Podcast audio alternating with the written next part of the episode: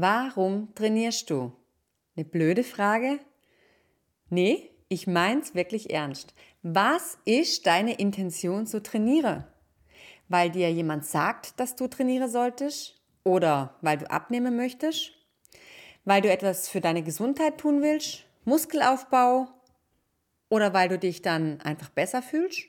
Mental sogar? Warum du trainierst, ist eine ganz zentrale Frage, deren Antwort maßgeblich beeinflusst, ob du deine Trainingsintention erreichst oder eben nicht. Ob du langfristig Gewicht verlieren kannst oder eher zunimmst, trotz Training. Ob du dir mental und körperlich was Gutes tust oder gerade das Gegenteil erreichst.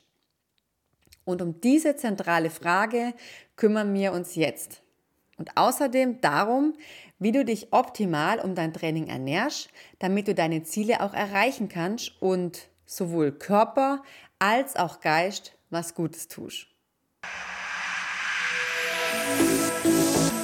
Herzlich willkommen zu Soul Food, deinem Podcast rund um einen gesunden Lebensstil im wilden Alltag. Ich bin Jeanette Eckert und möchte dir zeigen, wie du dein Wunschgewicht nachhaltig erreichst und einen gesunden Lifestyle etablierst. Und das ganz ohne auf bestimmte Lebensmittel verzichten zu müssen oder viel extra Zeit zu investieren. Weshalb mir trainiere oder damit beginne, ist völlig unterschiedlich und individuell. Ich habe das mit meiner Kundinnen besprochen und auf der sozialen Medien Umfrage gestartet. Und der meistgenannte Grund war, oh, Überraschung, weil eine Gewichtsregulation stattfinden soll. Sprich, die Ladies wollen abnehmen oder zumindest ihr Gewicht halten. Wie ist das bei dir? Was ist bzw. war deine Intention mit dem Training zu starten? Überleg dir das mal, während du die Folge hörst. Und ähm, vielleicht findest du dich ja an der einen oder anderen Ecke wieder. Ein weiterer großer Aspekt ist die Gesundheit, Gesunderhaltung oder die Verbesserung des gesundheitlichen Zustands. Trainingsskills oder Muskelaufbau wurde zwar auch genannt, aber war am, am wenigsten oder ist am wenigsten der Grund für ähm, Training, regelmäßiges Training oder dass man sogar damit beginnt. Und allen drei Begründungen liegen zwei Gemeinsamkeiten für eine erfolgreiche Umsetzung zugrunde. Die Ernährung und die Trainingsintensität und Häufigkeit. Beginnen wir mit letzterem. Ich beobachte ganz oft zwei Dinge. Es wird wirklich viel zu wenig trainiert, um sein Ziel langfristig erreichen zu können. Da geht man zweimal die Woche irgendwo hin und macht irgendwas und erwartet, dass gleich ein Riesensprung in Sachen Gewichtsabnahme gemacht wird. Und nicht falsch verstehe. Jedes Training ist besser als keins. Vor allem, wenn man absoluter Anfänger ist. Wenn man allerdings sonst nichts umstellt in seinem Leben hinsichtlich Ernährung oder Alltagsaktivität, wird man zwar kurzfristig kleine Erfolge haben, Allerdings werde die sich schnell einpendeln und es geht nichts mehr voran. Und die andere Beobachtung ist, dass viel zu viel bzw. viel zu intensiv trainiert wird. Und hier möchte ich ansetzen. Denn wenn du einen Vollzeitjob hast und oder Mama bist, was übrigens ein 24-Stunden-Job ist, by the way, und dein Alltag drumherum wuppen musst, dann ist es per se schon mal eine Belastung körperlich wie auch mental. Umso wichtiger ist es, deinem Körper ausreichend Nährstoffe und auch Auszeiten zu geben. Und was will ich jetzt damit sagen? Hier ist Balance der Schlüssel, um dein Trainingsziel erreichen zu können. Was auch immer es ist. Muskeln bauen sich nicht auf, wenn du sie täglich bis zur Erschöpfung trizisch. Fett baut sich nicht ab, wenn dein Körper im Dauerstresszustand ist. Gesunderhaltung geht so schon gar nicht. Das heißt, die Trainingshäufigkeit und Intensität spielen hier eine ganz, ganz enorme Rolle. Und je nach Fitnesslevel kannst du häufig trainieren, dann allerdings in verschiedene Intensitäten. Und mit Training meine ich auch Mobility. Stretching etc. Und wie genau, das hängt natürlich von deinem individuellen Ziel ab, wie auch von deinem derzeitigen Ist-Zustand, Fitnesslevel und so weiter. Eine Mischung aus einmal so richtig an die Wand fahre bitte und damit meine ich wirklich hochintensives Training, Kraft, aber auch mal eine lockere Cardioeinheit in einem bestimmten Pulsbereich könnte dir als Hausnummer dienen. Falls du dich jetzt fragst, ja, wie trainiere ich jetzt denn am besten? Cardio? Hast du richtig gehört? Ja, du hast richtig gehört. Ich weiß, dass man immer mal wieder hört, dass Cardio nichts bringt. Krafttraining ist das Nonplusultra, wenn es darum geht, abzunehmen.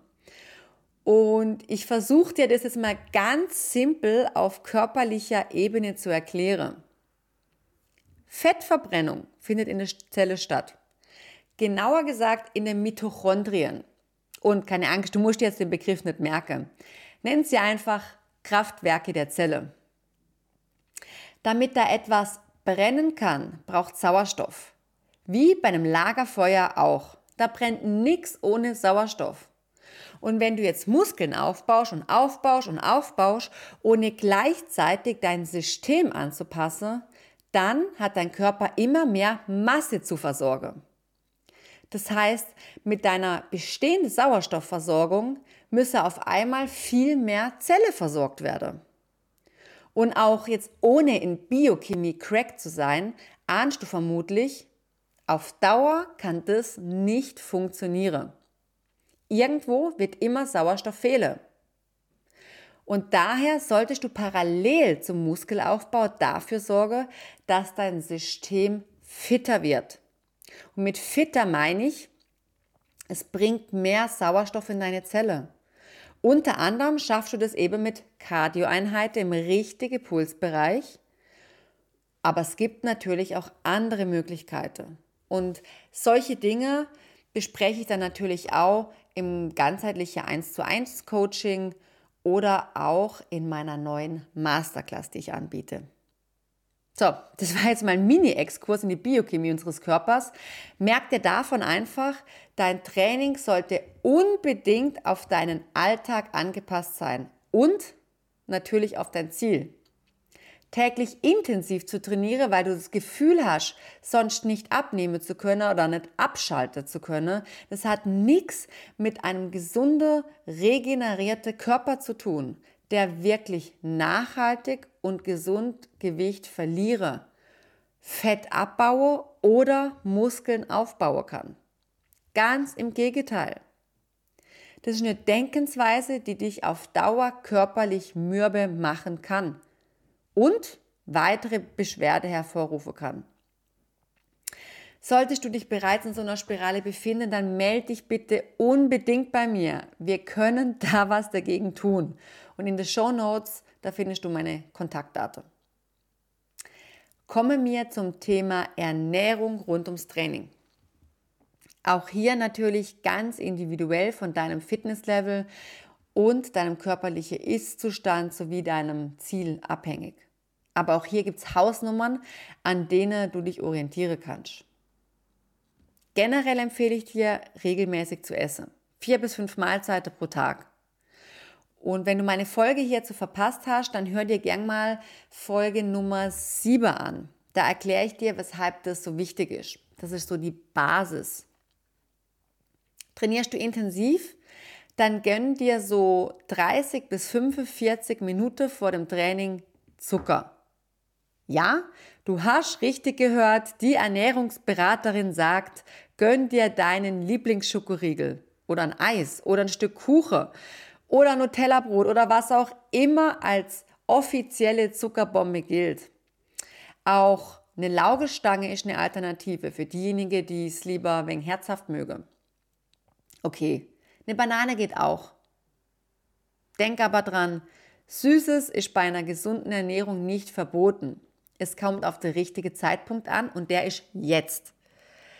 Es versorgt dein System mit dem, was es benötigt, um richtig Leistung bringen zu können.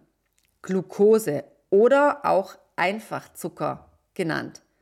Übrigens, Ein gut versorgtes System ist mit, mit eine Voraussetzung, dass du dich im Training auch ausbelasten kannst. Und ein weiterer wichtiger Punkt ist, dass du während des Trainings auch Energie zufügst. In Form von einem isotonischen Getränk oder einer Fruchtsaftschorle im Verhältnis 1 zu 1. Und um deine Regeneration zu optimieren und Heißhunger, vor allem nach dem Training, zu vermeiden, solltest du nach dem Training die Speicher wieder füllen.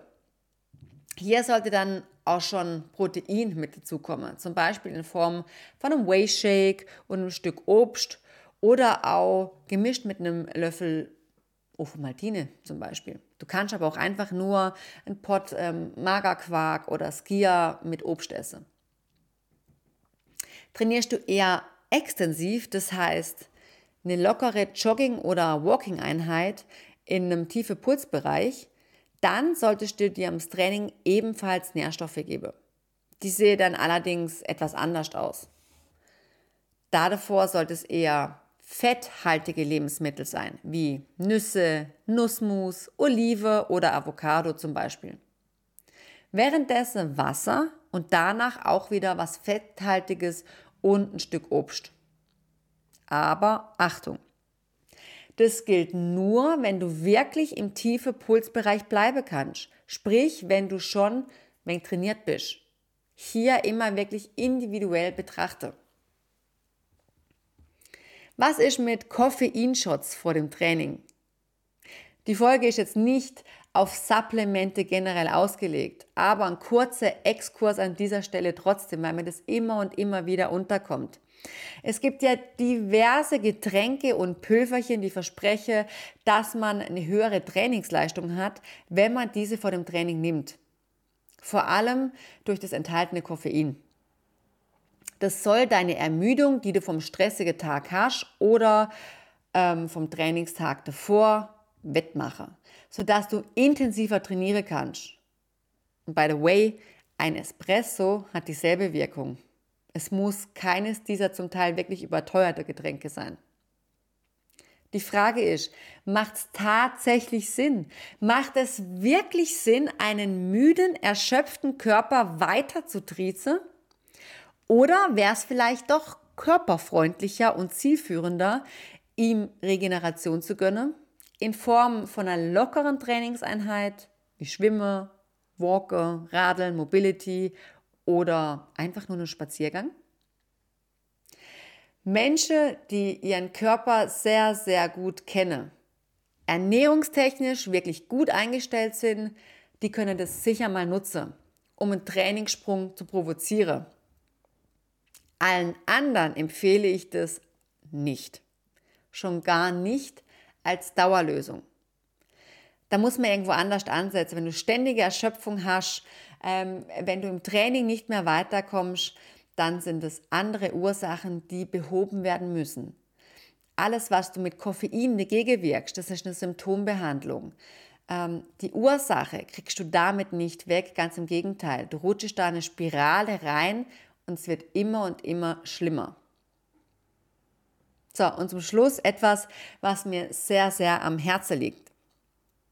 Gehörst du auch zu den Frauen, die zu den ich sage jetzt mal, unterrum mehr Mädchen gehöre, sprich Po und Beine sind schwer und prall und eher deine, ich setze es jetzt in Anführungszeichen, Problemzone, bitte lass dir von keinem Arzt oder sonst wem einrede, dass du nun extra Trainingseinheiten für deine Beine einlegen musst, um diese zu verschlanken.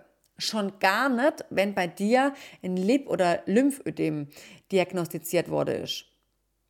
Hier bedarf es alles andere als zusätzliche Belastung für die Beine, zusätzliche Dauerbelastung für die Beine.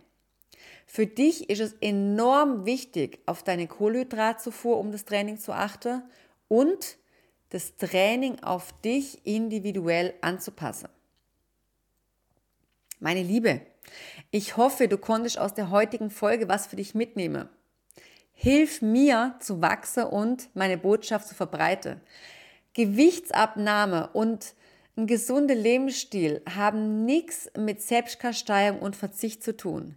Emotionales Essen und Heißhunger sind nichts, denen du ausgeliefert sein musst. Teile die Folge mit anderen, verlink mich und gib mir gerne eine 5-Sterne-Bewertung bei deinem Podcast-Anbieter. Auf meinem Instagram-Profil findest du übrigens weitere Inputs zu diesem Thema. Ich freue mich auf den Austausch mit dir. Bis zum nächsten Mal, deine Jeanette.